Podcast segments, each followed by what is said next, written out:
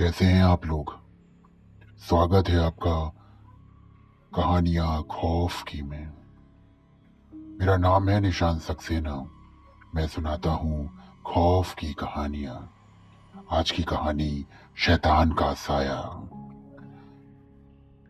Romania के तलपा गाँव में एक किसान की लड़की इलियोनोर जुगुन अपनी दादी के घर जो बुहाई में था जाने के लिए रवाना हुई। रास्ते में उसे सड़क के किनारे कुछ सिक्के पड़े मिले। ग्यारह साल की जुगनू ने वो सिक्के उठा लिए और उनसे मिठाई खरीद के खा ली। 105 वर्षीय दादी के घर पहुंचकर उसने सारी बात बताई तो वो बहुत नाराज़ हुई और उन्होंने कहा कि डायन ने तुम्हें ललचाने के लिए सिक्के फेंके थे। अब वो तुम्हें कभी भी अपने चंगुल से आज़ाद नहीं करेगी। जुगनू को ऐसी बातों पर विश्वास नहीं था। लेकिन दूसरे दिन घर पर अचानक से पत्थरों के गिरने से खिड़कियों के कांच टूट गए। इस हनूनी से वो बहुत डर गई। लेकिन दादी समझ गई कि उसकी पोती पर शैतान हावी हो गया है। उसने उसे तुरंत उसके घर वापस भेज दिया। लेकिन वहाँ भी घटनाओं का सिलसिला बंद नहीं हुआ। एक दिन पास रखा एक बॉक्स अचानक हवा में उठा और कमरे में बैठे उसके रिश्तेदार के सर पर जा गिरा। जुगनू के घर के लोग घबरा गए और उसे पागल खाने भर्ती करा दिया।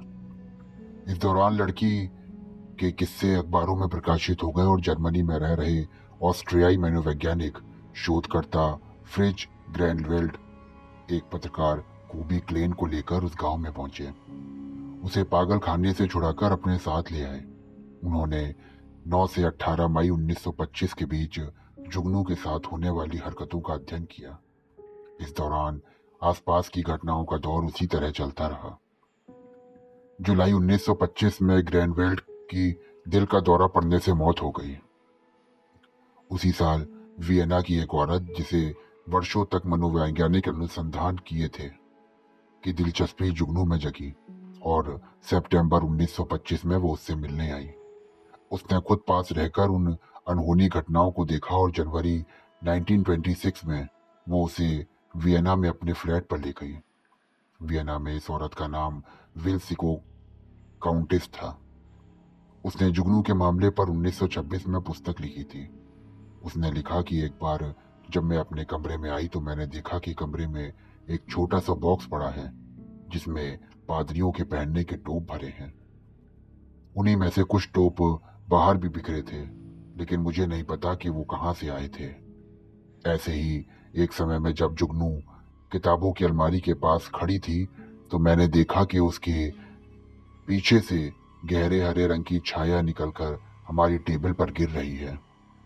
म्यूनिक के डॉक्टर हंस रोजेन बुश ने जुगनू की जाँच पड़ताल करी। उसके बाद उन्होंने दावा किया कि लड़की झूठी है और वो जो कुछ भी करती है, वो काउंटेस की मदद में करती है। इससे वियना में हंगामा हो गया। अन्य डॉक्टर हैरी प्राइस ने भी उसकी जाँच पड़ताल की और उसने कहा कि इन हनूनी घटनाओं का सिलसिला तभी भी जारी रहा जब काउंटेस वहाँ मौजूद नहीं थी और जुगनू को बंद कमरे में रखा गया था।